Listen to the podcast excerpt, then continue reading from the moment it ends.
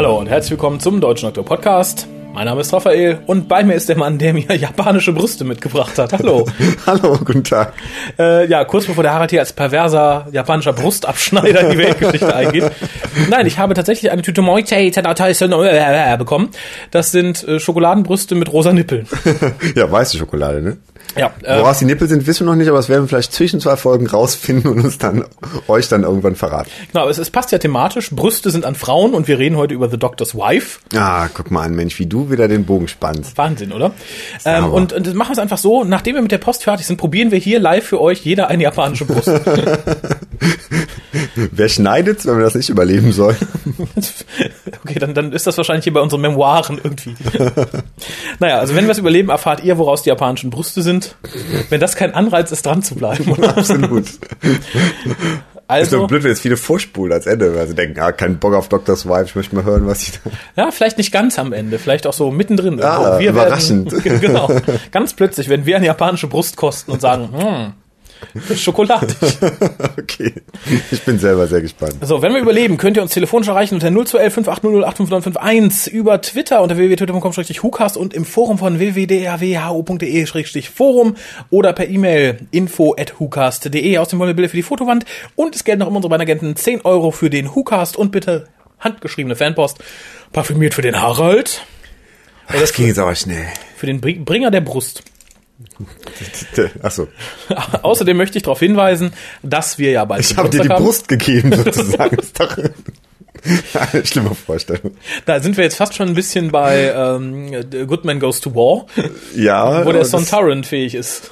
Da sprechen wir heute zum Glück nicht drüber. Nein, aber, Ja. aber ich gebe dir gleich auch die Brust.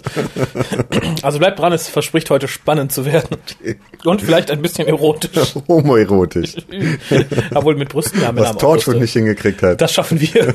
Heute werden Brüste in den Mund genommen. Im WhoCast live. Aber zurück zu erfreulicheren Dingen. Wir haben bald Geburtstag und zwar am 30.06. Ob dann genau der Geburtstagscast kommt oder ein bisschen später, wissen wir noch nicht. Aber wir bitten euch, schickt uns alles, alles was ihr wollt. Geld, Geschenke, Einspieler, E-Mails, Brüste, Oder strickt was oder so. strickt was, Kommt mal was. Du hast dein Dalek bis heute nicht bekommen, oder? Nee, irgendwie nicht, ne? Wollte ich jetzt auch keiner mal dran erinnern, aber ich glaube, es ist Ja, zu es, spät. es, es war nicht die Lotte, es war, ich habe leider den Namen vergessen, er liegt mir auf der Zunge. Ich habe auch das Bild vor Augen. Ähm, ich glaube, sie wird ihn nach so viel Erinnerungen aus Freck jetzt auch nicht mehr stricken. Nee, denkt sich, ihr Arschlöcher. naja, nett, wenn noch ein Dalek für den Harald hier aufschlägt. Ansonsten, wie gesagt, selbst gebasteltes, gekauftes Geld. Lebensmittel bin ich immer ein bisschen vorsichtig, weil da weiß ich ja nie, ist das an. jemand, der uns mag, der uns nicht mag? Weiß ich nicht. Weißt du, ob derjenige die Kekse gekackt hat? Das ist sehr beruhigend, nachdem du ihm Kekse angeboten hast. Naja, die, die sind ja aus der Verpackung gewesen, aber Na, da weiß man es auch nie. Man aber, kann ja mit so einer Spritze da in die Verpackung rein. Ach so, nee, aber ich habe ja Kekse mitgegessen. Ah, außer die da hinten. Ah, wink, wink. Mist. Äh, kommen wir zu den News. Ja. Ähm, bevor wir zu den News kommen, hier nochmal das fiese Jingle der News, das alle hassen. Leute, ich möchte dazu sagen, ich kann da nichts für. Ich wasche meine Hände in Unschuld. Ich mache diese Jingles nicht. Sie werden im Nachhinein reingeschnitten. genau. Ich habe nicht mein Okay dazu gegeben. Ich glaube, wenn zu viele Buh scheiß Jingle-E-Mails kommen, dann werde ich auch irgendwann damit aufhören. Aber so lange bleiben sie drin. Es hat sich jemand Mühe mit den Jingles gemacht, dann werden die auch gespielt. Wer hat sich denn die Mühe gemacht? Der gute Solus. Ach so. Danke an dieser Stelle. Kommen wir zu den News. Weißt du, wer einen Order of the British Empire Orden empfangen hat, oder wie auch immer man das nennt? Äh, warte, warte, ich empfange was. Ich glaube, es war Bernard Cribbins. Richtig. Ist schade, dass Leute kurz ihrem Tod immer noch mal ausgezeichnet werden. Da kann jetzt kann ja keine Ladies damit aufreißen. Na, vielleicht war er 150 oder so. Ich frage mich, wann der Unsinn angefangen hat. Gab es schon zu Zeiten, wo es noch Ritter gab und Kämpfe? Hat sich da schon der König hingesetzt? Hm, ich könnte auch einen Ritter nennen für das Schauspiel. Oder für schöne Schuhe. Eher nicht, oder? Nee, und ich finde es auch ein bisschen dämlich. Aber äh, gut, ich, ich gönn, ich gönn, ich, ich gönn es Bernard Cribbins von Herzen. Ich finde die ganze Institution aber ein bisschen schwachsinnig. Ich meine, Sir Bernard Cribbins gerne, Sir Anthony Hopkins gerne. Schickt die mal aufs Feld. Wenn die sich schlagen können, dann dürfen sie den Sir behalten. okay, gute Idee. Der sechste Doktor hat ja schon Companions nicht lange behalten dürfen. Charlie ist jetzt weg, Jamie ist ja zwischendurch aufgekreuzt und so weiter und so fort. Jetzt hat er einen neuen Companion bekommen und zwar gespielt von Lisa Greenwood. Die ist schon aufgetaucht in The Crimes of Thomas Brewster und spielt die Figur namens Philippa, Schrägstrich Flip. Flip? Flip. Wie, wie äh, bei Biene Meier, der Flip? Ja, ja. Ah, okay. Rate, wer der Endgegner der nächsten Colin Baker Staffel sein wird. Die, die Spinne Thekla. ich Na, wer weiß, mich. Planet of the Spiders. Ist das, ist Ja. das so unrealistisch, frage ich euch. Es wird kommen. Genau, äh, ich habe die Folge noch nicht gehört. Ich weiß nicht, wie Lisa Greenwood so drauf ist. Aber Colin Bakers Doktor hat ja dann, seit der gute Gary weg ist, doch ein bisschen abgebaut. Muss Mhm. Hat man er? sagen. Skripttechnisch, ja. Ach so, okay. Ja, ja, ja- mental. Mhm. möchte ich jetzt nicht sagen. Rein skripttechnisch. Der wurde ja früher immer ein bisschen gepusht und hat die tollen Skripte bekommen. Das ist jetzt leider vorbei. Und Mhm. Mist. was auch vorbei ist, ist die Ära des BBC Television Centers in London. Was wird denn damit gemacht? Es wird verkauft. Ach, an wen? Äh, an denen der bereit ist, eine horrende Summe Geld dafür zu bezahlen. Okay. Interesse? Man weiß noch nicht. Äh, hätte ich eine horrende Summe Geld, dann bestimmt ja. Ja, ich auch. Ist nett, ne? Mhm. Eigentumswohnung rausmachen. Absolut. ja, aber, aber sonst alles so lassen irgendwie. Mit, mit dick BBC davor und, äh, Ja, und, die, und ein paar Freunde dürfen dann in ein Studio einziehen. oh toll. Ja, ach, ja, aber Stell dir vor, wir könnten den nächsten WhoCast schon im BBC, im Original BBC-Studio aufnehmen. Das wär der Wahnsinn, oder? Ja. Dann, dann führen wir noch irgendwen, der uns ein Tadesset dahin zimmert. das ist übrigens auch hier eine gute Idee für Leute, die nicht wissen, was uns zum Geburtstag schenken. Ein Tadesset. Ja, oder die Leute, die jetzt äh, vielleicht 10 Euro spenden wollen, spenden einfach 10.000. Dann können wir uns vielleicht irgendwann das, das BBC-Studio leisten. Oh, ich glaube, das dauert. Aber vielleicht können wir uns Dauert. da ein Räumchen irgendwie sichern. da wohnen dann die German Nerds drin. Die German, genau. Bitte nicht stören. Studio A, Studio B, German Nerd Studio, Studio B. die kriegen wir nicht raus, die haben sich eingekauft. Genau. Wenn wir das Gebäude abreißen, muss genau dieser Raum stehen, weil wir haben keine Macht. Und das ist einfach eine Etage. Das wird, das wird schwierig. Ja, müssen wir am besten eine Strickleiter mit im Studio aufbewahren, falls die alles drumherum abreißen. Ach, naja, äh, weiter geht's mit News von der BBC. Nämlich in 2012 wird es keine komplette Staffel geben. Nein, ist es wahr? Ich dachte, das wäre so, so ein komisches, äh, da wäre jemand sehr äh, verwirrt und, und hätte einfach was niedergeschrieben. Das ist ja ein langes, langes, langes Hin und Her. Es hieß ja erst keine komplette Staffel, weil man weiß es nicht. Weniger Geld und so. Weniger Geld, es gibt Geldprobleme. Dann dementierte Moff und sagte, nein, das ist alles äh, falsch zitiert worden und es ist ein Missverständnis. Aber ich werde es jetzt nicht korrigieren und damit die tolle Überraschung kaputt machen. Die tolle Überraschung. Ja, dann wurde wieder gemut, wo ich auch am ehesten zu tendiere, dass man Doctor Who jetzt nur noch im Winter ausstrahlt. Dass man nämlich anfängt, irgendwann im September oder Oktober, dann ausstrahlt, dann kommt das Christmas Special und dann der Rest der Staffel im nächsten Jahr. Hm, okay. Fände ich auch gar nicht so verkehrt. Ich finde Doctor Who im Winter immer schöner als im Sommer. Ich finde es nett, ich finde es gemütlich. Vielleicht ist es auch gut für die Quoten. Hm, okay. Ähm, das ist jetzt so meine Theorie. Mhm. Ähm, und es unterstreicht so ein bisschen, dass Moffat sagt, es kommt halt noch was Besonderes, es kommt eine Überraschung. Vielleicht gibt es tatsächlich dieses Jahr noch ein Osterspecial zusätzlich, um die lange Mhm. Zeit zu überbrücken. Das weiß man halt nicht. Ähm, Ja, es hocken halt mehr Leute vom Fernseher, klar. So insofern ist der Winter eigentlich schon eine ganz gute Sache. Eben, ich, ich fände es auch nicht verkehrt. Ähm, jetzt sagt die BBC aber, das hat damit zu tun, dass Moffat eingespannt ist für Sherlock. Darum kann man nicht Doctor Who so viele Folgen dieses Jahr machen. Okay. Und Moffat dementiert das fleißig via Twitter und sagt, nein, das ist nicht wahr. Die BBC sagt, doch, doch. Und Moffat sagt, nein, nein. Äh, und dabei steht es im Moment. Also mehr weiß Okay. man nicht. Sehr Wof- seltsam. Ja, wovon man auch nicht mehr weiß, ist der Ausstrahlungstermin für Torchwood in, den, in Großbritannien. Ach so. Australien steht, Amerika steht. Aber Großbritannien. Anfang Juli. Großbritannien hat noch kein Datum. Ich glaube, 8. Juli ist angesetzt für Amerika. Da ist Okay. die Programmplanung für die BBC auch schon online. Mhm. Da taucht Torchwood nicht auf. Das heißt, es wird später in, in England ausgestrahlt als in Amerika. Offensichtlich. Kann ich mir aber als Deal auch ganz gut vorstellen, dass dann irgendwie Stars sagt oder so, die es ja Mhm. mitproduzieren. Wir kriegen es zwei Wochen vorher oder so. Hm, kann natürlich sein. Hm, strange. Ja, ich bin gespannt. Und äh, noch eine Nachricht am Rande für die Leute, die vielleicht schon den Urlaub nächstes Jahr planen. Die Doctor Who Experience zieht um nach Cardiff im Frühjahr nächsten Jahres. Hm. Also, wenn ihr Sommer 2012 in London verbringen wolltet, Pech gehabt. Plant irgendwie zwei Tage Cardiff mit ein. Ja, zwei Stunden im Zug. London, Cardiff. Bist du da, ne? Ja. Ja. Das sollte, glaube ich, machbar sein. Mietwagen Aber nehmen. ich, ich finde, es lohnt sich immer, wenn man schon mal in Cardiff ist, da auch irgendwie zwei Tage zu pennen. Dafür ist Absolut. Cardiff einfach zu schön. Ist Um es der mal Küste. einfach so abzufrühstücken. Ne? Genau, also nur hin, Experience und dann wieder zurück.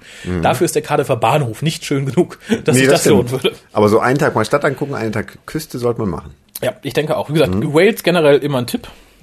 Ach so. Die Frage ist, ob wir jetzt zu einem Tipp kommen oder eher zu einem Tup. Wir besprechen nämlich jetzt The Doctor's Wife.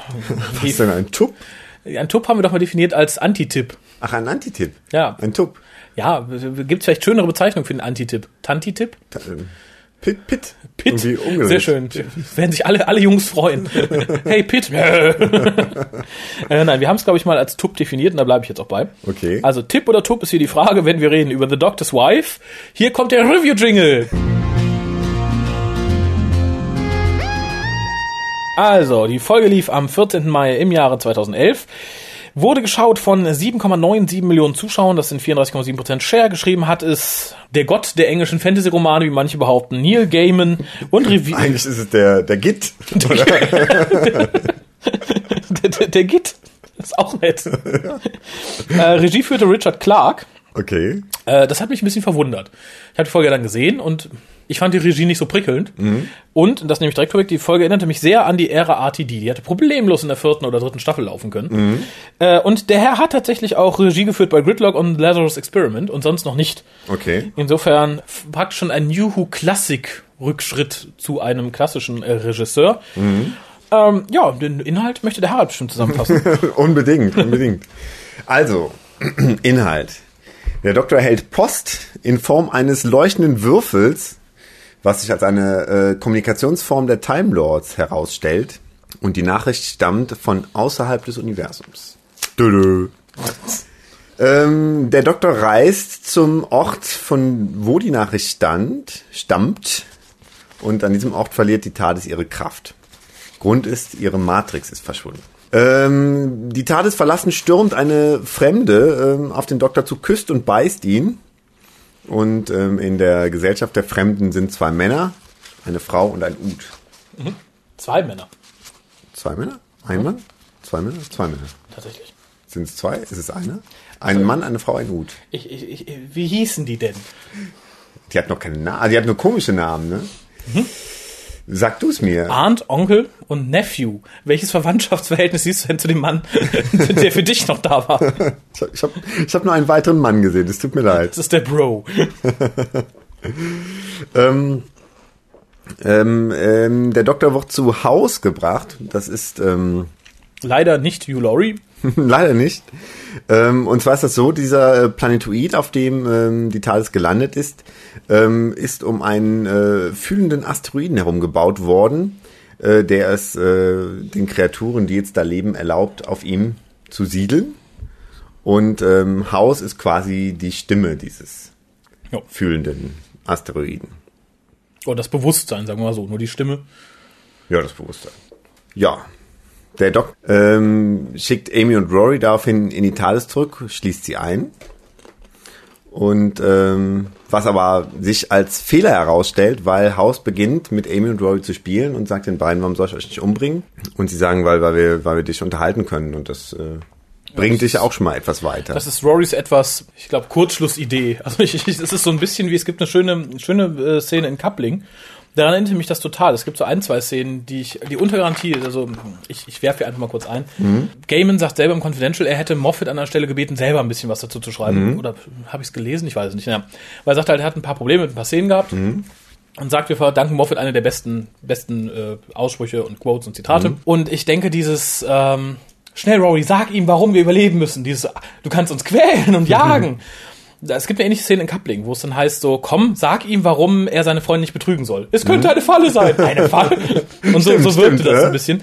Ähnlich wie die Szene, als Idris den Doktor beißt und dann sagt, ha, beißen ist wie küssen, nur es gibt einen Gewinner. Erinnerte mich sehr stark an eine Szene aus Jekyll, wo er dann sagt, so, äh, um töten, glaube ich, ist wie, wie Sex, nur es gibt einen Gewinner. Das, war echt, das klang sehr nach Moffat. Aber also ich, hat Moffat mal wieder bei sich selber geklaut. Hä? Genau, aber ich möchte dich nicht unterbrechen. Erzähl uns weiter von diesem Meisterwerk.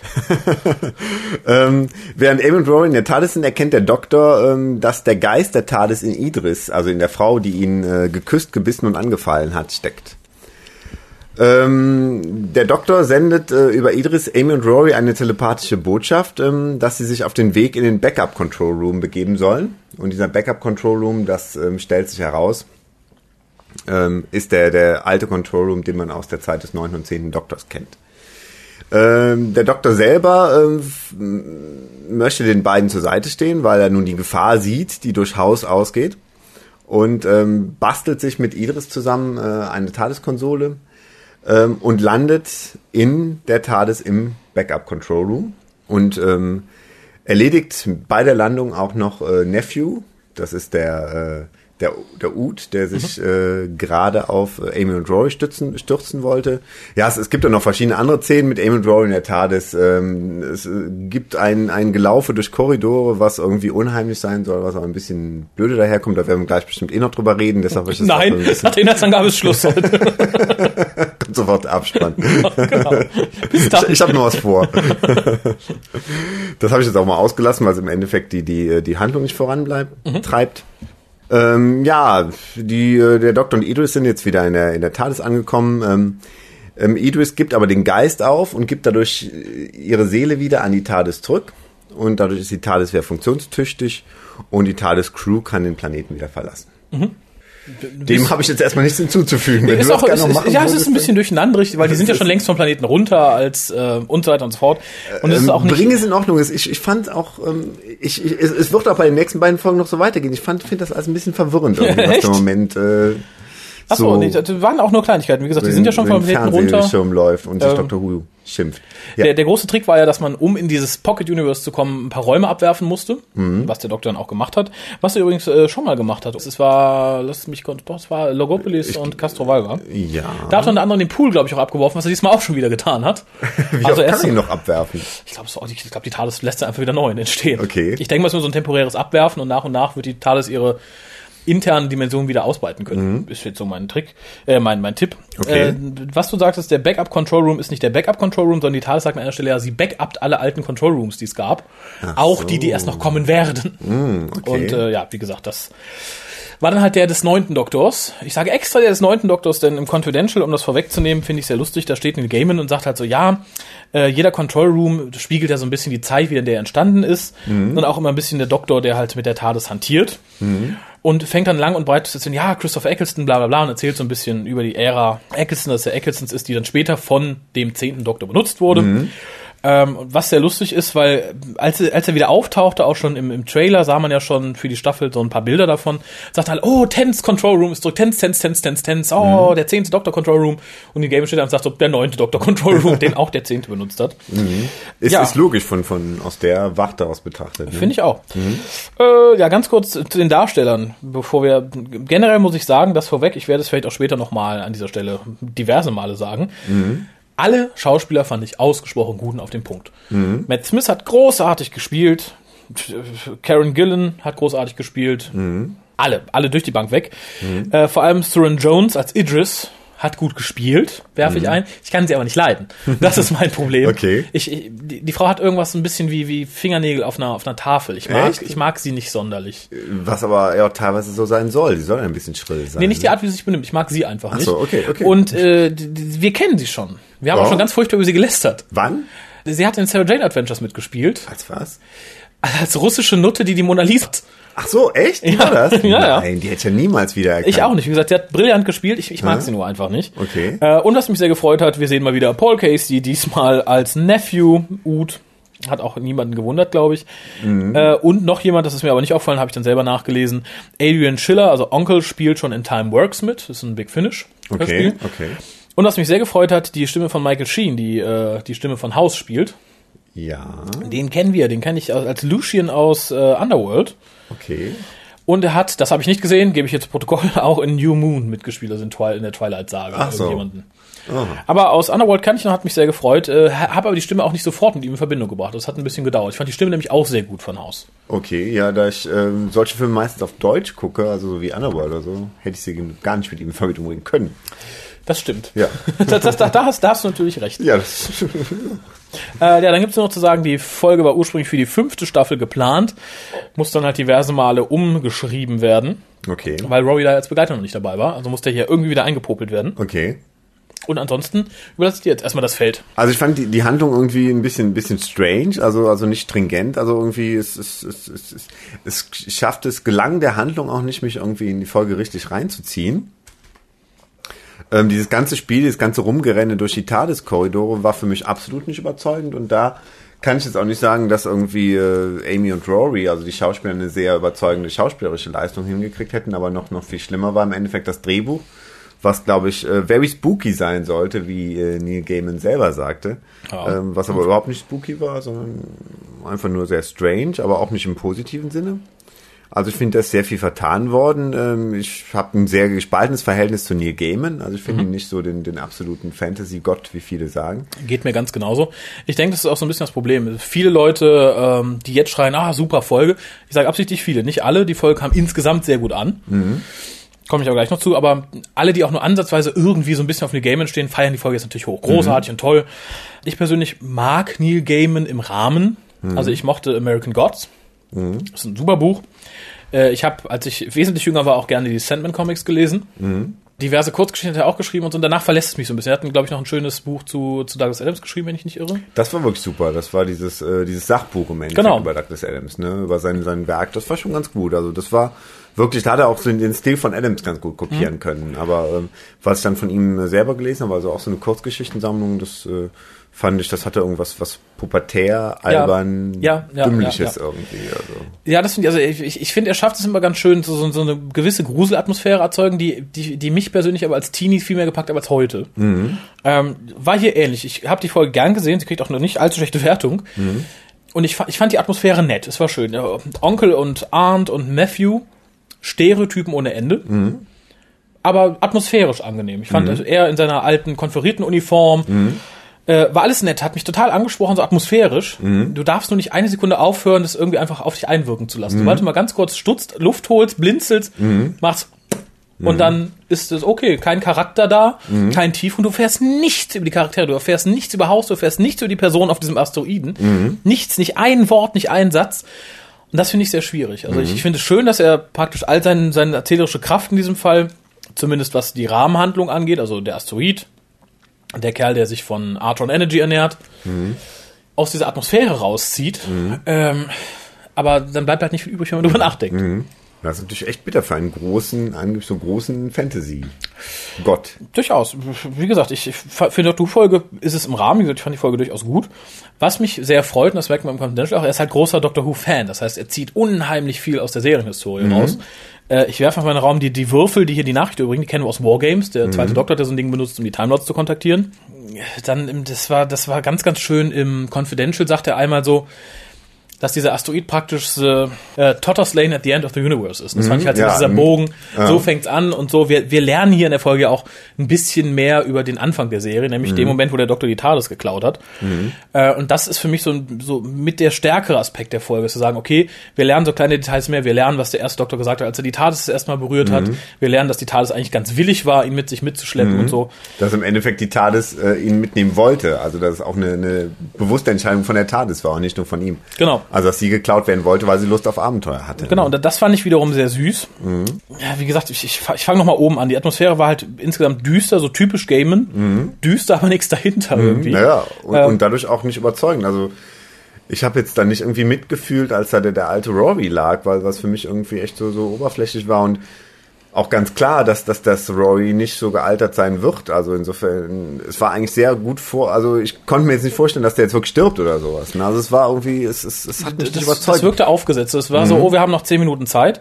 Ich habe es die, irgendwo noch mal gelesen, im, im Forum oder im Review oder so, und ich finde, das passt ganz toll. Ich habe es hier in der Vorbereitung für den Cast gelesen. Es wirkt so ein bisschen so, als hätte Gaiman vier, fünf coole Szenen gehabt, die er sagt, okay, das wäre cool. Merkt dann aber, okay, da fehlen noch fünf, sechs Szenen, um das zu verbinden und hat es dann irgendwie hingerotzt, was dazwischen ist, so ganz leicht. Und so wirkt es ein bisschen. Ich finde, bei dieser Rory altert und Rory stirbt Sache merkt man sehr, dass die Geschichte ursprünglich ohne Rory geschrieben wurde und irgendwie mussten wir den dann noch einbauen. Und dass es dann halt so passiert, ähm, finde ich schade. Da gibt's einen ganz, ganz, ganz lustigen Witz im Confidential, äh, wo äh, Stephen Moffat und ähm, äh, Beth Willis zusammensitzen und, äh, und mit, mit den trockensten Gesichtern erzählen, dass das Rory eigentlich äh, normal so aussieht, also wie er dann als alter Mann. Und er müsste jedes Mal am Set halt auf, auf junger Mann geschminkt werden und äh, das bringen sie sehr gut rüber. Sehr, sehr trockener britischer Humor irgendwie. Das, Der, äh, der arme Arthur Darvill. Erst mobbt Matt Smith wegen seiner Nase und dann sowas. die Welt ist grausam.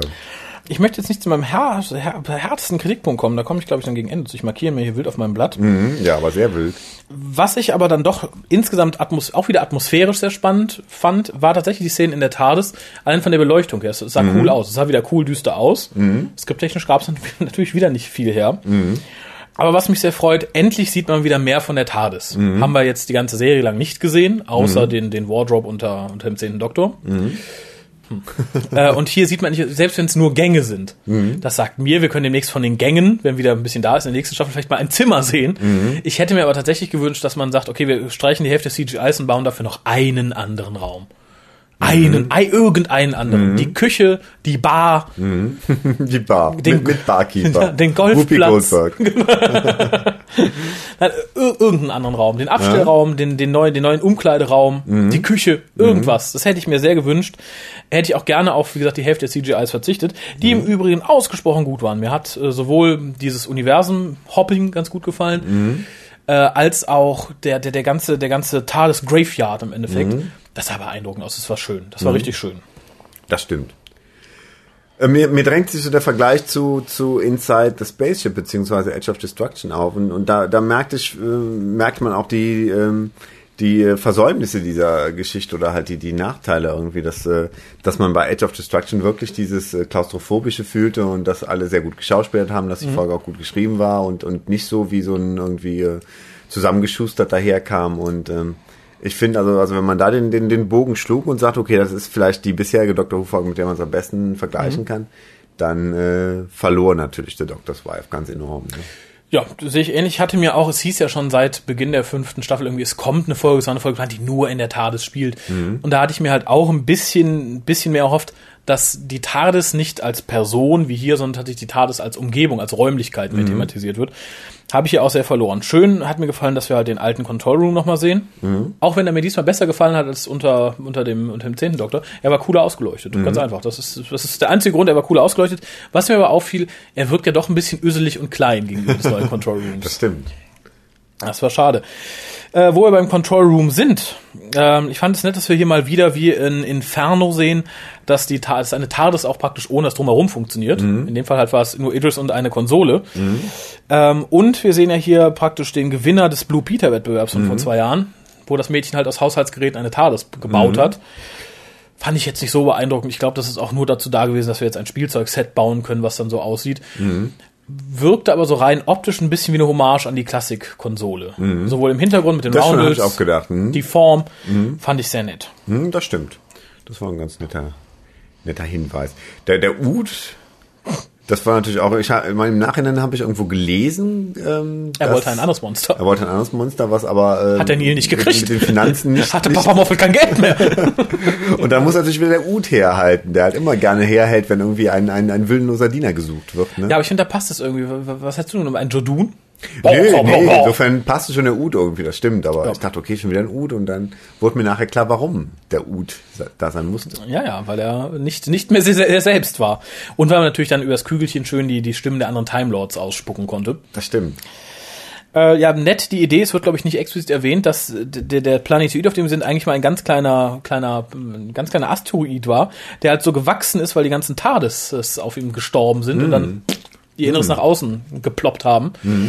Ist halt eine Menge Futter in so einer TARDIS.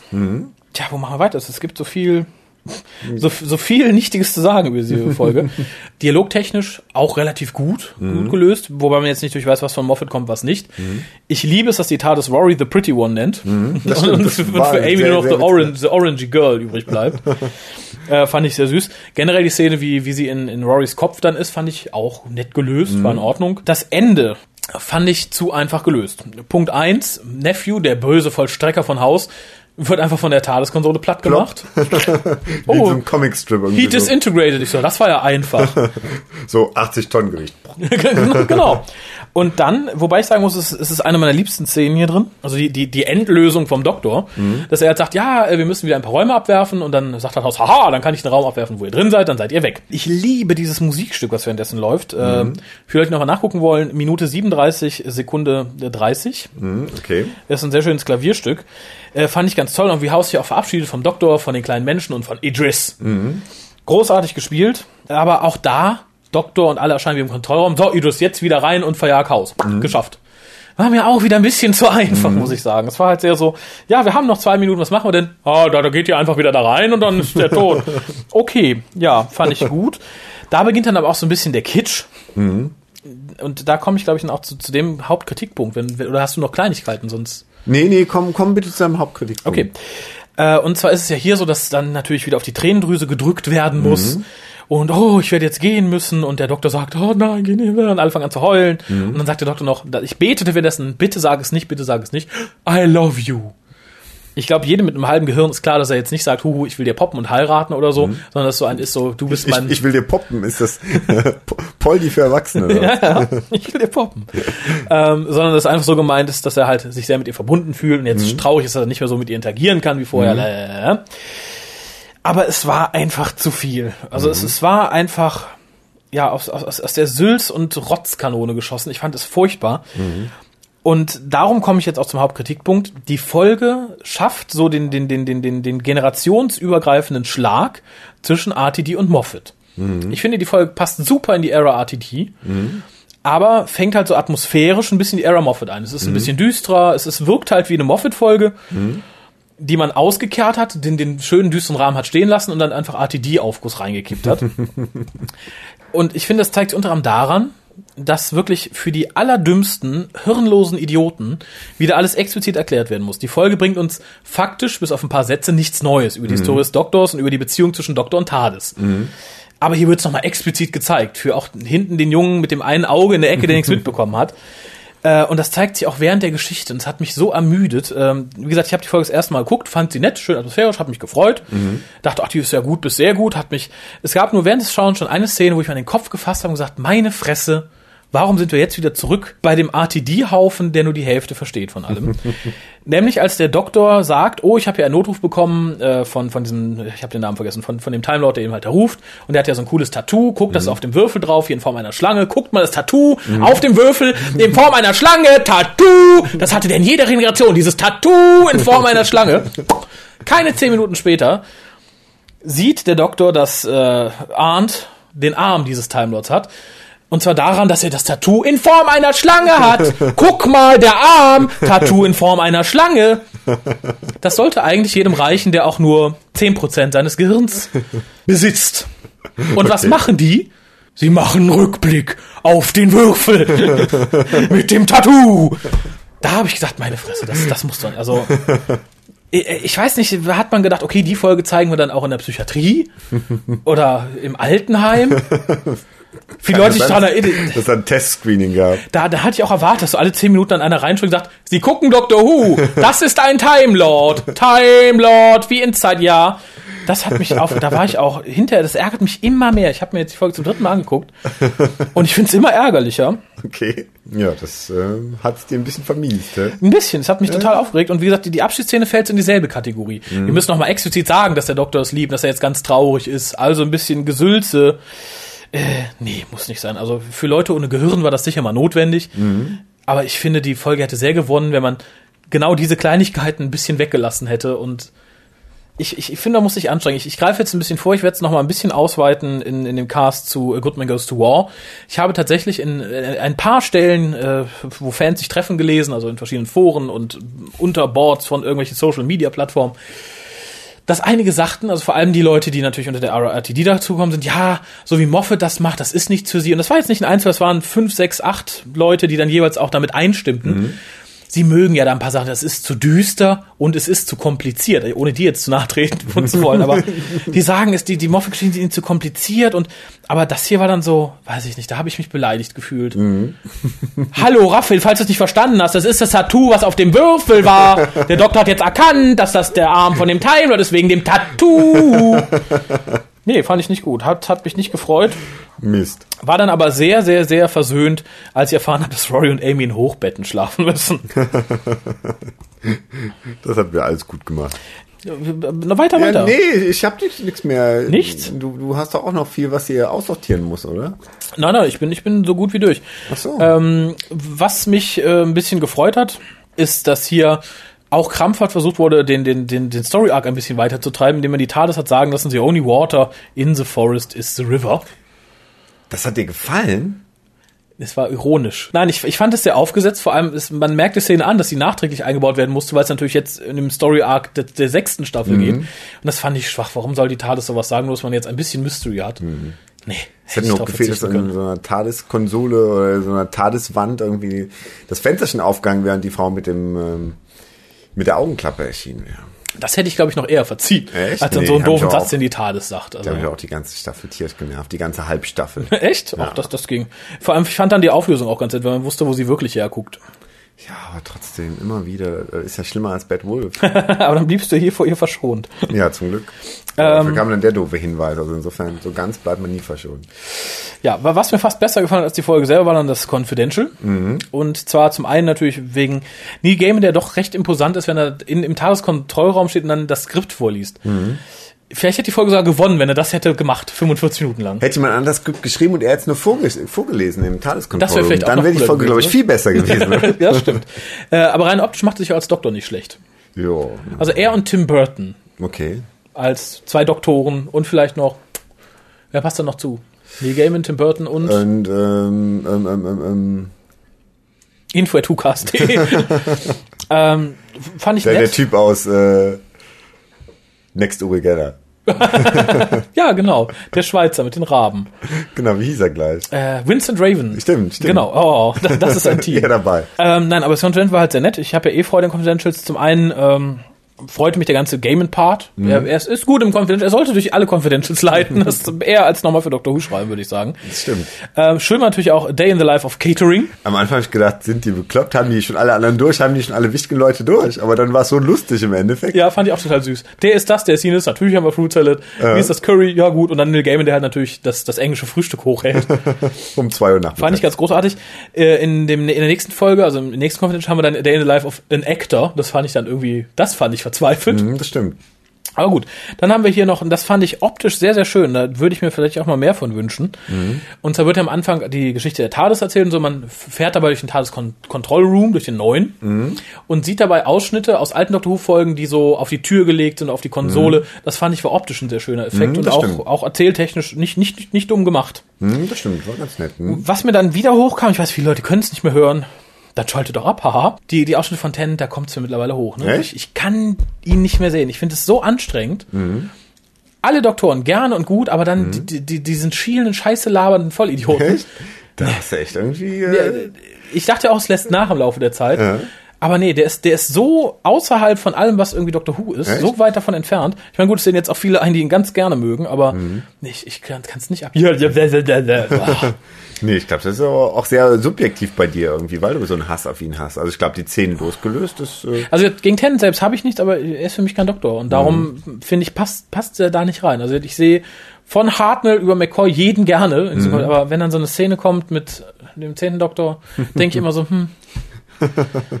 Das, das, ist, das ist kein Doktor. Das, was macht der Mann da? schick den weg. Ja, aber wie gesagt, das ist, äh, das ist alles, was mir von dieser Folge übrig geblieben ist. Ja. Äh, dann komm noch mal zu deiner abschließenden Wertung, wenn du nichts mehr zu Ja, sagen ich, hast. ich war jetzt nicht gerade umgehauen. äh, Ich sag, gebe mal 5,5. Also Oh. vielleicht etwas über Durchschnitt, aber dann auch wieder nicht sehr über Durchschnitt. Okay, das, das ist hart. So hart sehe ich es dann doch wieder nicht. Ähm, Ich, ich hole mal ein bisschen weiter aus. Also ich, ich gebe die sieben. Okay. Wie gesagt, aus vielen Gründen. Zum einen erinnert es mich sehr stark an die äh, Era RTD. Das hätte Problems da reingefasst und das möchte ich nicht mehr. Ich finde, wir haben. Das wir, möchte ich nicht. Nee, wir sind weit, wir sind jetzt, wir sind, wir, wir, wir sind, wir haben uns weiterentwickelt. Ja. Da muss man nicht immer den Rückschritt wagen. Äh, gegen Gamer an sich kann man nicht sagen, er ist ein solider Schreiber. Er schafft eine solide Atmosphäre aufzubauen. Hier fehlt mir halt sehr viel dahinter. Also wir haben eine schöne Kulisse. Punkt. Das, das war's. Wie gesagt, wir, wir haben nette Charaktere, aber auch Punkt. Du darfst nicht hinterfragen, wo sie kommen, was sie machen. Wir fahren nichts über Idris, wir haben, fahren nichts über niemanden, noch nicht mehr über, über Haus. Und nett ist ja auch die kleine Schwester von Doof. Ne? Ja, auch ja. hier, auch bei Dr. Ja, auch, auch hier, ja. Ich, ich gebe aber trotzdem die sieben. Weil ich finde, es ist ordentlich geschrieben. Es hat ordentlich abgeliefert für Dr. Who, ist vollkommen in Ordnung. Ist bei weitem nicht so ein großer Wurf wie Vincent letztes Jahr. Das muss man, sie muss sich ja insofern den Vergleich gefallen lassen, weil es ja der Special Author ist dieses Jahr. Und wie gesagt, ich, ich finde es halt sehr schade, dass das Skript die Leute wieder für dümmer hält, als sie sind. Bis auf einige vielleicht, meine Freunde. Es ist solide geschrieben, es ist schön. Wir erfahren aber nichts Neues. Es wird viel nur noch mal das wiedergekäut, was sich der geneigte Fan, der nicht ganz plemplem ist, sowieso schon gedacht hat. Das Verhältnis zwischen Doktor und TARDIS. Das ist ja vollkommen in Ordnung. Aber es wird dann dazu noch so überdramatisiert, überromantisiert und das finde ich ganz furchtbar. Sie ist eine Frau. Und die Tat ist. genau. Sie ist die Tat und eine Frau. Und das finde ich, warum, warum hat man sich da nicht mal getraut zu sagen, okay, die TARDIS kommt im, im Körper eines fetten 80-jährigen Metzgers. Oder irgendwie sowas. Oder eines blinden, einarmigen Penners. Oh ja. So, sowas, das traut sich. Nee, muss ja natürlich eine Frau sein, auch, auch mittelsexy, dass man dann so ein bisschen, nee, das, das will ich nicht. Und wie gesagt, das Problem bei Gamen habe ich aber immer, er ist so ein Massen, Massen-Teenie-Mensch, würde ich sagen, aber er spricht halt, glaube ich, eher so Jugendliche bis junge, ju, sehr junge Erwachsene an. Mhm. Und äh, das Problem vor allem bei dieser Folge ist so, sie ist nichts halbes, nicht ganz, sie tut keinem weh. Mhm. Und darum finden sie alle irgendwie gut. Mhm. Collier hat es immer gerne angeführt, so dieser Budweiser-Vergleich ist das beliebteste Bier in den USA, weil es halt einfach nach seichter Plörre schmeckt. Mhm. Das kann jeder trinken. Mhm. Ob er Bier mag oder nicht. Budweiser geht immer. Und ich finde das auch bei der Folge hier. Mhm. Jeder, jeder Mann findet irgendwas Gutes. Es ist düster, es ist romantisch, es ist ein bisschen gruselig. Aber sie hat keine Ecken und Kanten, das stört mich. Ich habe lieber mhm. eine Folge, die sich was traut. Mhm. Wo ich sage, okay, hat mir nicht gefallen, mhm. aber Konzept ist in Ordnung. Hier, ich finde, man traut sich nichts. Man traut sich nichts, kein, kein Stück. Und das finde ich sehr schade. das stimmt. Und wie gesagt, für die sieben reicht es, wenn es jetzt ein bisschen mutiger gewesen wäre oder ein bisschen progressiver, möchte ich sagen, mhm. dann hätte es vielleicht noch ein bisschen mehr bekommen. So schmiert es halt tatsächlich dann an, an, an dem ab, was hätte sein können. Mhm. Im Fandom kam sie ja super an. Wie gesagt, jeder mhm. hat ja fast mit super gestimmt. Echt? Okay. Warum auch immer. Wie gesagt, ich fand sie äh, das ist, äh okay. Es, es wäre eine Folge, die könnte ich fast jedem zeigen. Mhm. Ich würde es aber niemandem ein zweites Mal zeigen. Auch nee. nicht als Einstieg für Dr. Who. Die kann man gucken. Es ist ein netter Lückenfüller, mehr nicht. Das ist wahrscheinlich die, äh, die Gruppendynamik, das auf einmal alle sagen, ja, super. Ja, ich glaube, es ist auch so ein bisschen die Liebe zu Gamen von vielen. Die sagen, oh okay. oh ja, ich, ja, und halt, wie gesagt, es sind immer die Leute, die sagen, ah, ich vermisse so ein bisschen das, das, das Herz und die Romantik, die wir unter RTD hatten, dass mhm. wir so ein mhm. bisschen, das ist hier auch wieder da. Mhm. Nicht so viel, dass es die stört, die es nicht mögen, aber genug, dass es die anderen. Ich sage, es ist ein, es ist ein seichter Mischmasch und das stört mich irgendwie. Ich, ich möchte mehr Profil. Mm, guck mal. So allgemein im Leben. Vielen Dank. Vielen Dank für die Aufmerksamkeit. Äh, dann habe ich jetzt Post. Also ja, die Post. lese ich da mal vor. Und ja. was kommt vor der Post? Äh, ah, jetzt, jetzt der Selbstversuch? Nein, nicht der Selbstversuch. Da, da, da, da. Ach, der, dachte, der, der Post-Jingle. Ach so. Dö.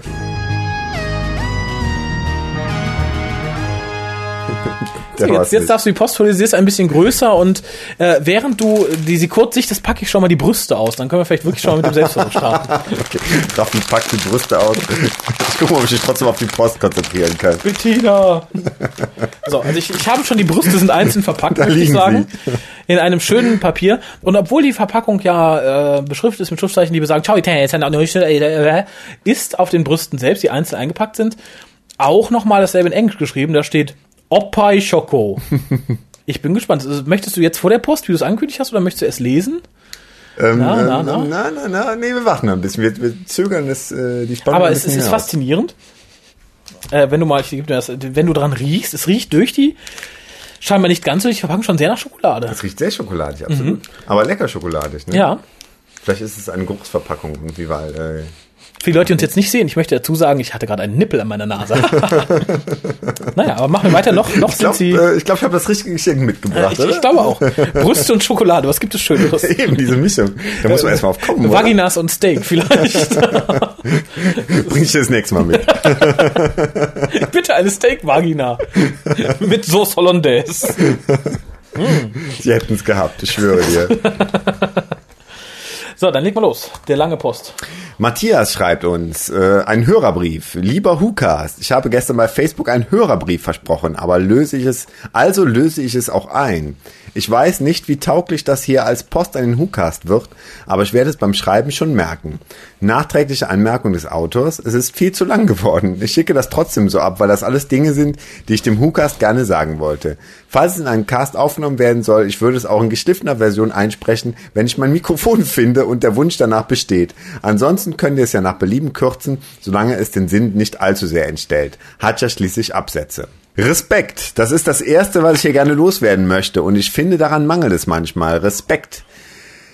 Gerne in Deukig zu lesen. Respekt, Alter.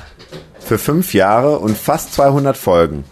Und vor allem Respekt für oft unbequeme, aber immer durchdachte und gut begründete Kritik. Das Netz allgemein und Fandoms insbesondere sind voll von zweizeiliger Pseudokommunikation, die meistens auch noch aneinander vorbeigeführt wird. In diesem Meer von belangloser Meinungskundgabe sticht der WhoCast extrem hervor. Ausführliche Besprechungen im Netz sind eine undankbare Aufgabe, finde ich. Man investiert Stunden, um dann ein netter Podcast, aber ihr habt vergessen, eine neue Frisur von Rose zu erwähnen, als Lohn zu bekommen. Das trotz allem über Jahre hinweg immer ausführlicher zu betreiben, verdient Respekt und Anerkennung.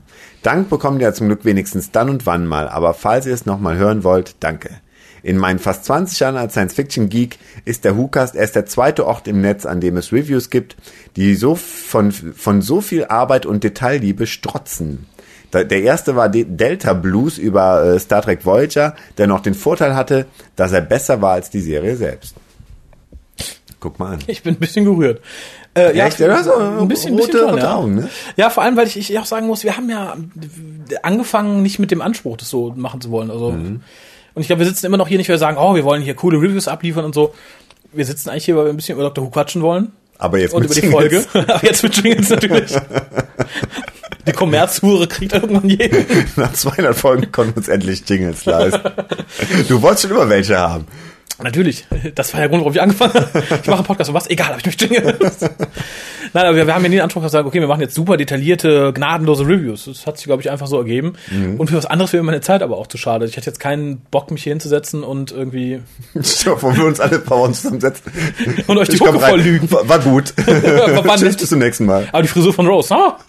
Nein, also wie gesagt, ich höre sehr selten Podcasts und finde auch viele Reviews sehr, sehr müßig, muss ich sagen. Dass er mal einen Nippel spielen muss. Entschuldigung, hier liegt eine verführerische Schokobrust vor mir. Ach, die hat ungefähr die Größe eines, ja, den Durchmesser eines 1-Euro-Stückes, würde ich sagen. Und ist so ungefähr einen Zentimeter hoch. Mhm. Ja. Mit Nippel, wohlgemerkt. Äh, aber kommen wir zurück. Ich, ich freue mich immer sehr über so ein ausführliches Lob und äh, ich bin gespannt, wie lange wir es noch durchzieht. Ich habe mir heute Morgen bei meiner Morgenwäsche mal überlegt, Okay, ich, Ähm, will es mir nicht vorstellen. wenn wir das nochmal drei, vier Jahre durchhalten, Mhm. sind wir der längste Podcast in, in, hier im Genre in Deutschland? Ich würde es fast Du sagen. willst oder? auch den längsten haben. Ich habe immer den längsten, aber ich möchte auch den längsten Podcast. ähm, keine Ahnung, müssen wir mal recherchieren, oder? Ja. Info.hukas.de. Ich recherchiere nichts. Jetzt stehe ich vor dem Problem, dass ich in den letzten fünf Tagen eine leichte Überdosis abbekommen habe und nicht genau weiß, auf welchen Podcast ich gerade eingehe. Aber ich habe ein paar Punkte, die sich hauptsächlich auf den Staffel 5 Rückblick beziehen. Punkt eins: Ist der elfte Doktor wieder mehr Doktor? Ja, und das aus dem Munde von jemandem, der kaum Classic-Folgen kennt, dem sich aber die TARDIS im, ins Kindheitsgedächtnis gebrannt haben muss. Ich gehöre nicht zu den Leuten, die kein gutes Haar Tennant lassen und sehe ihn als guten Schauspieler, der viel zu oft Opfer schlechter Drehbücher geworden ist. Aber auch in seinen besten Momenten wirkte der zehnte Doktor für mich wie ein hochgebildeter Mensch mit Screwdriver und TARDIS. Hochgebildet. Hochgebildet. Aha. Kleinlich, empathisch, inkonsequent, arrogant, clever, menschlich halt.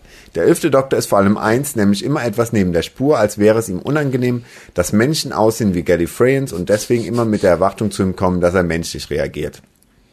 Dieses fremde Außerirdische hat mir beim zehnten immer gefehlt, auch weil ich mit dem neunten angefangen habe und er es noch ein Stück weit hatte.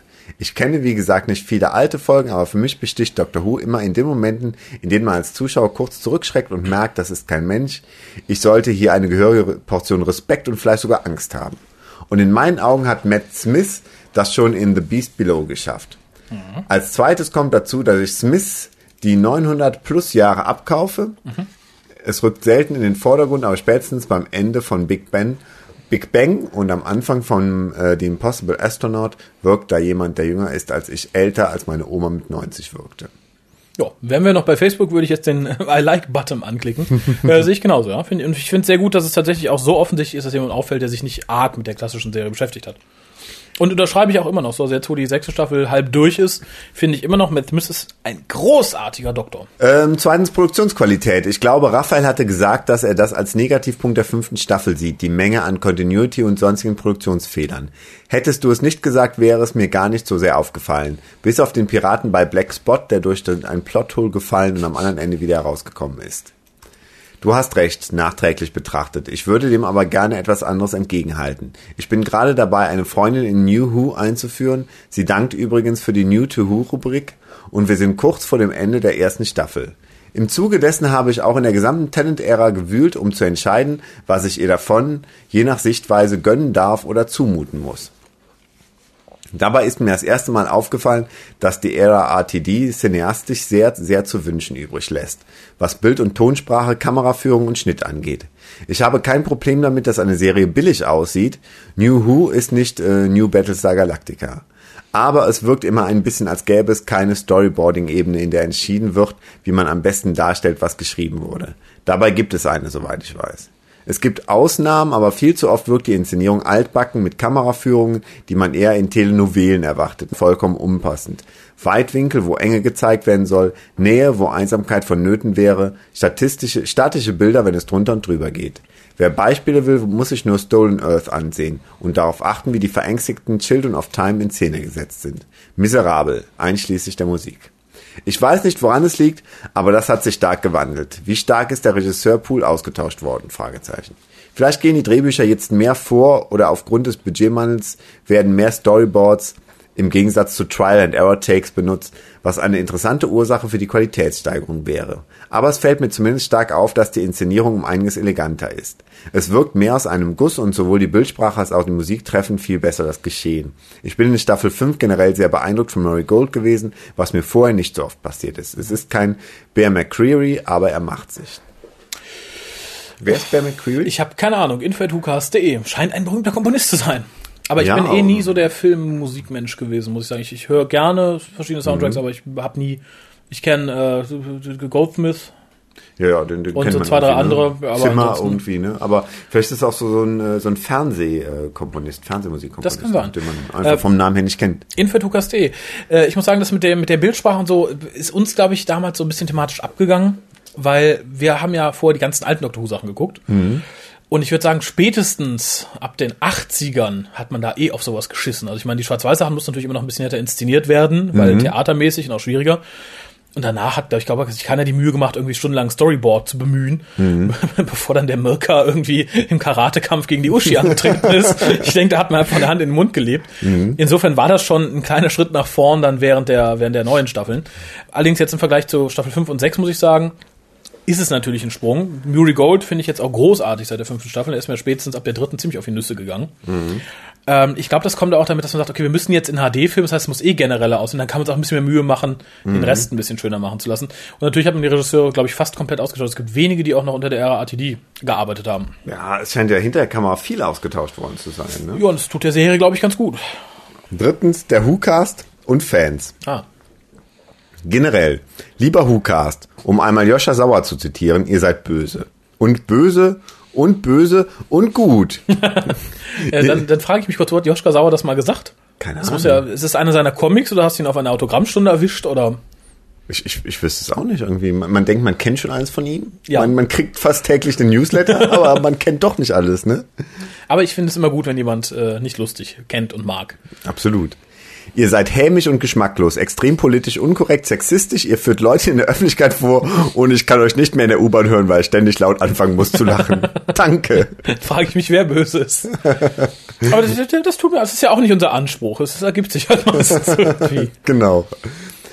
Schon wieder und ich glaube, ihr wisst, wie es gemeint ist. Also das Danke. Ja. Hört bitte nicht auf damit. Für mich Humor ist die höchste Form der Anerkennung.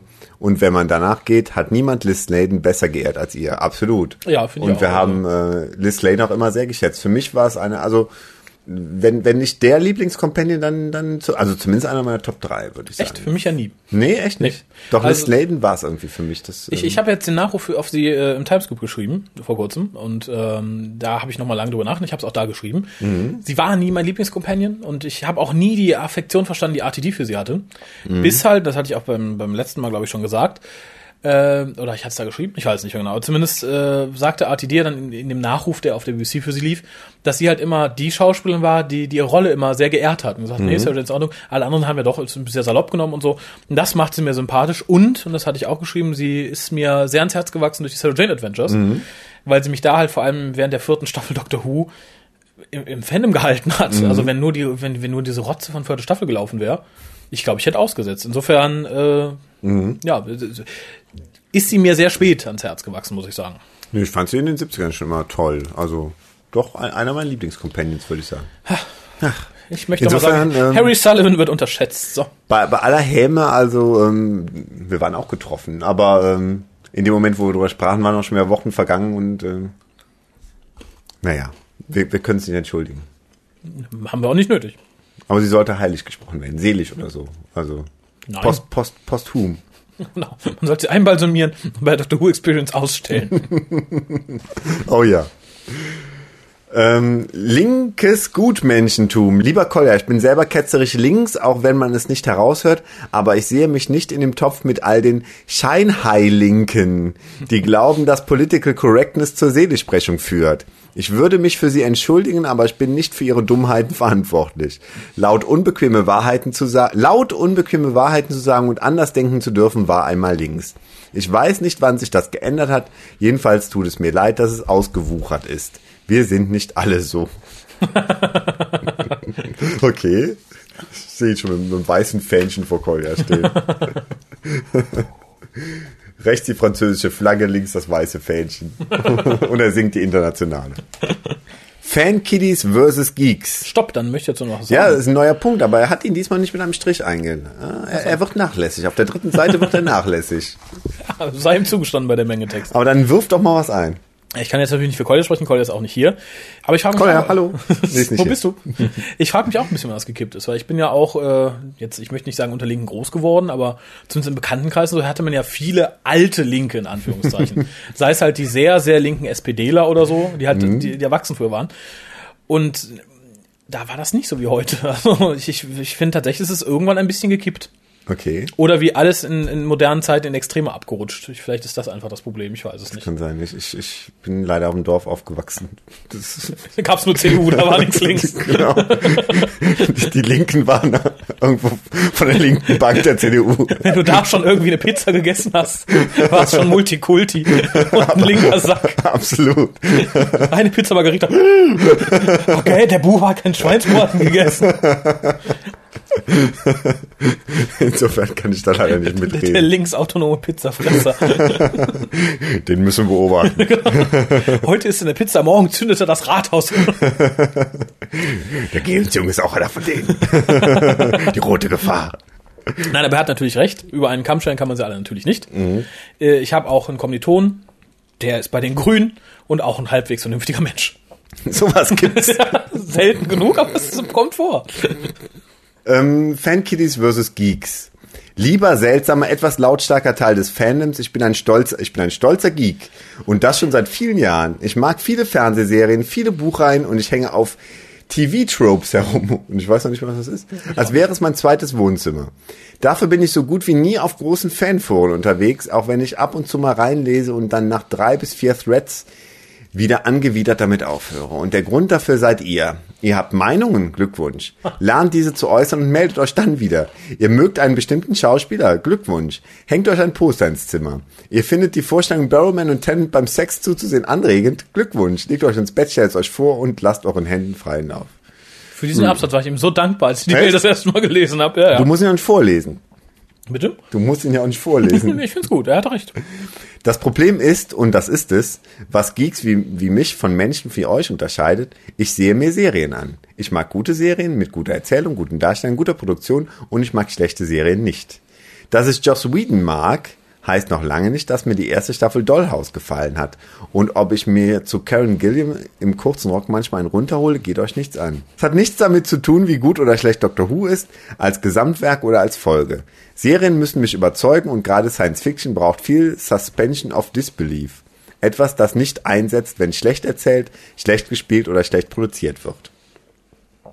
Da mag man mir jetzt mit jedem das Seine kommen, aber ihr wollt das meiste. Ihr wollt, dass Menschen wie ich lieben, wie ihr liebt. Und ihr werdet trotzig, wenn ich es nicht tue. Ihr geht nicht einmal darauf ein, warum ich es nicht tue. Ich tue es nicht, weil ihr eure Fantasie ausleben möchtet oder schlimmer noch vorgekaut sehen. Ich hingegen Geschichten erzählt bekommen möchte. Ich habe keine Probleme mit der Geschichte Rose ist die wahre Liebe des Doktors. Dann möchte ich sie aber auch sehen. Dann möchte ich glaubwürdig vermittelt bekommen, warum ein über 900 Jahre alter Außerirdischer sich in Vicky Pollard 2.0 verlieben sollte. Wenn das passiert, kein Ding. Dann bin ich auf eurer Seite. Wenn nicht, dann besteht ihr einen Test nicht, den einer meiner liebsten Autoren als Dykes Rake bezeichnet. Frage dich immer, ob du etwas glaubst, nur weil du dir wünschst, dass es wahr wäre. In einem der Hukas sagte, ich glaube es war Kolja, wie verstörend er es findet, dass in Fandoms neuerdings so viele Schwulenfantasien auftauchen. Das hört sich sehr nach Kolja an. Ja, durchaus. Aber ich find's auch verstörend, nur fürs Protokoll. Das ist nichts Neues, muss ich mal anmerken. Kirks Box slash Fick gibt es schon ewig. Es ist im Internet nur um einiges lauter geworden und ich glaube, das Harry Potter Fandom war der erste, war das erste, was sich mit kaum etwas anderem auseinandersetzte. es mag seinen Platz haben und der ist fanfiction.net. Es sei jedem selber überlassen, welche Vorstellung er toll findet, solange er nicht J.K. Rowling Todesdrohungen schickt, wenn rauskommt, dass Draco doch nicht Harrys große Liebe ist. Und solange er nicht glaubt, Tennant sei der bessere Doktor, weil er besser aussieht als Matt Smith. Beides passiert leider viel zu oft. Das große Problem, das ich damit habe, ist, dass es vollkommen sexistisch geworden ist. Wenn ich mir als 31 Jahre alter prinzipiell heterosexueller Mann Prinzipiell. Okay, ich, ich möchte mal gern wissen, was ein prinzipiell heterosexueller Mann macht, wenn er mal seinen Prinzipien nicht. Bis ihn das Leben eines Besseren belehrt, vermutlich. Wahrscheinlich. Ein Avatar ins Forum setzen würde, auf dem sich Karen Gillam und Freeman Agiman leidenschaftlich anschmachten. Gelte ich als sexistisch, notgeil und wenn man Karens Alter bedenkt, wahrscheinlich als mitten in einer Midlife-Crisis. Wenn sich eine 17-jährige Barrowman slash Tennant Fanfic ausdenkt, ist das mutig und weltoffen und tolerant. Und was Karen, Freeman, John oder David darüber denken, ist sowieso allen egal. Beides hat mit Doctor Who nichts zu tun. Doctor Who ist nicht meine Geschichte. Jemand anders hat sie zu erzählen und ich will sie mir erzählen lassen. Woher kommt denn der Deus Ex Machina jetzt bitte? Ist legitime Kritik an einer Geschichte. Aus der Machina, ich weiß, danke. Ich hätte aber gewollt, dass die jetzt vögeln. Ist keine legitime Kritik, denn das ist im Ermessen des Erzählers. Dem ist egal, was ihr wollt. Oh, was wir die wir die Ära Moffat als besser empfinden, an der Ära Moffat besser finden, hat nichts, rein gar nichts damit zu tun, was ihr an der Ära RTD besser fandet. Ich mochte die Ära RTD genug, um zu Doctor Who zu finden. Ich bin ihm dankbar für das Revival. Ich mag auch nicht Moffat Folgen aus seiner Zeit und finde, dass Children of Earth eine Sternstunde der Ferngeschichte ist. Der Fernsehgeschichte vermutlich. Der Fernsehgeschichte ist. Okay. Im Gegensatz zum WhoCast liebe ich auch Midnight und Mark Donner ganz gerne. Ah, Midnight fanden wir auch so schlecht nicht. Ich glaube, das war ist mein liebstes Skript aus der RTD, äh, also aus RTDs Feder. Nee, insofern, also war ich auch nicht gegen, insofern. Ne. Und Mark Donner ganz gerne. Gut, da können sich, da scheiden sich vielleicht die Geister. Ne? Definitiv. Ich kann sogar begründen, warum. Ihr könnt gerne versuchen, auf unserem Niveau Kritik an der neuen Ära zu üben, aber rechnet damit, dass wir uns auf dieser Ebene bei weitem besser auskennen als ihr. Und wenn ihr daran ernst genommen werden wollt, dann lernt ein kritisches Gespräch zu führen. Wenn sich davon jemand auf die Füße getreten fühlt und deswegen mit mir ein kritisches Gespräch führen will, schreibt an info.hucast.de. er übernimmt hier schon das Heft. Macht weiter so, ich melde mich bestimmt dann und wann nochmal wieder. Viele liebe Grüße aus Berlin. Matthias. Ja, er hat noch ein PS geschrieben, aber ich möchte kurz was dazu sagen. Ach so, okay. Und natürlich gab es immer schon Slash-Fiction und auch homosexuelle Slash-Fiction und so weiter, schon zu Star Trek-Zeiten und Wahrscheinlich schon seit die ersten Frauen an Höhlenwände gekritzelt haben. Aber nichtsdestotrotz ist es nicht nur durch das Internet geworden, dass man mehr zur Verfügung hat und dass es lauter ist.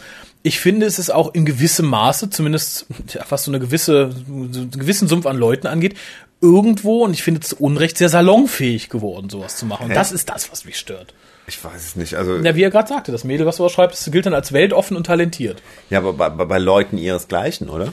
Ja, ja, aber das sind halt, das ist halt auch eine größere Gruppe geworden. Und wenn man, glaube ich, in dem Selbstverständnis aufwächst, wenn du jetzt kleines Harry Potter Fanmädchen bist und wirklich in diesem Fandom aufwächst, bei dem praktisch jede zweite Fanfiction, die du findest, eine Sexgeschichte ist zwischen mhm. zwei Jungs oder zwischen einem Jungen und Snapes Nase, der dann ein mhm. Nasenkind gebührt, dann wächst du ja so auf und denkst, das ist gut. Und dann fängst du auch an so eine Scheiße zu schauen. Und das entwickelt sich dann so, weiß ich nicht, das ist. Mhm.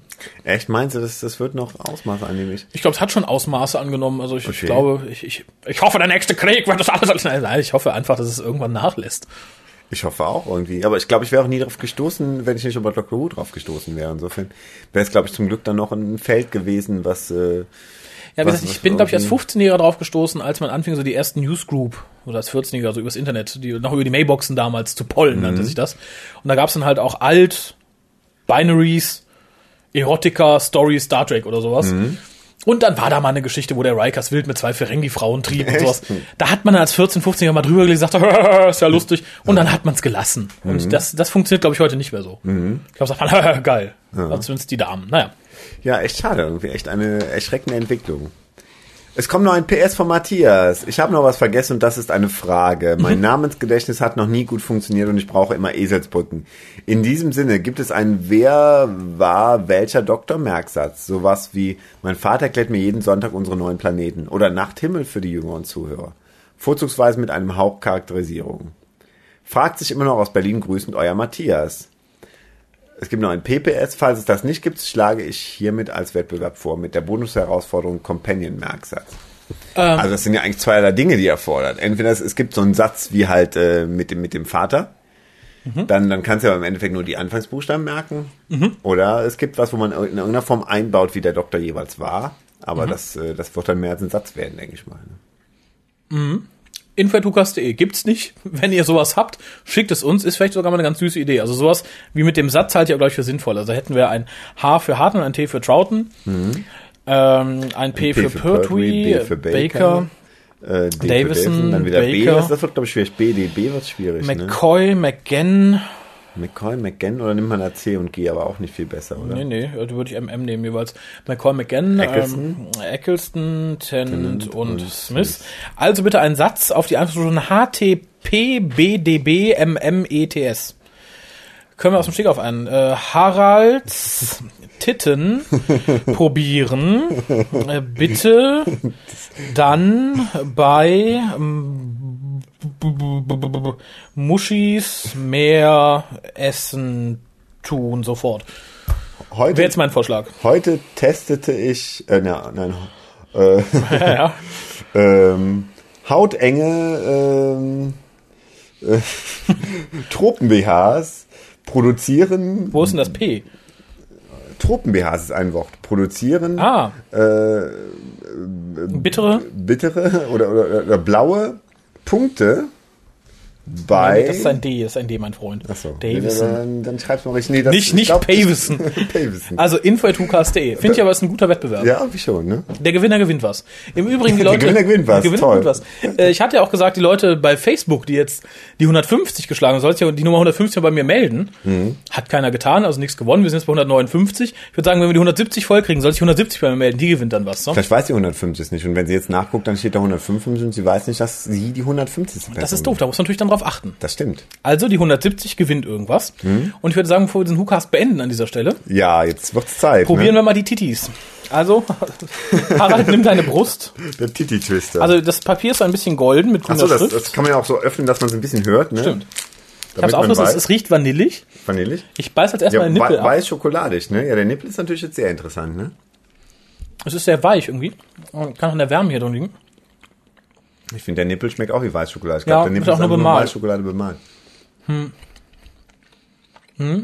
Es ist weiße Schokolade. Mhm. Mm, Mit dem, ich finde, sehr fettigen Kern irgendwie. Irgendwie schon, ne? Aber sonst schmeckt es auch nicht viel anders als normale Weißschokolade. Ja. Ein Man bisschen weniger. die Fantasie. Weniger, echt? Als hätte man in Japan beschlossen, die Weißschokolade ist zu teuer, wir strecken sie mit ein bisschen Pflanzenfett. Ja, irgendwie schon. Mhm. Hat, so, hat so einen leicht süßlichen Nachgeschmack irgendwie, ne? ja, oder Muttermilch. du hast ja nicht zufällig äh, mal das Etikett vorlesen lassen, oder? Nee, ich hab gedacht, das bring ich im Raffi mit, juhu. Dann bin ich schon durch den Laden getanzt. Butter, Muttervollmilchschokolade oder sowas. Ich hab nur gefragt, woraus es generell bestellt und weiß Schokolade. Hab ich gedacht, okay, das, ist, kann nicht so verkehrt sein. Naja, vielleicht kennt jemand die Dinger, info.hukas.de. Japaner sind ja bekannt für so Sachen. Vielleicht essen wir gerade Muttermilchschokolade. Du warst richtig bleich irgendwie. Du warst so bleich wie die Weißschokolade. ja, die, die Horrorvision, die man Aber ich so selber schlimm macht. schmeckt's gar nicht. Es hat halt was leicht irgendwie. Wer weiß denn, was weiß denn, was Frucht- leicht Muttermilchiges? Fruchtigen, fruchtigen Abgang.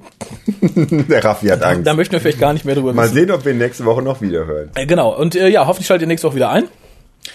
Äh, was heißt nächste Woche? Ich glaube, es geht jetzt ein bisschen schneller. Wir versuchen ja die 200 auf unseren Geburtstag zu legen. Schaltet in einer Stunde wieder ein. Weil wir nehmen jetzt noch einen Hookast auf. Viel Spaß. Tschüss.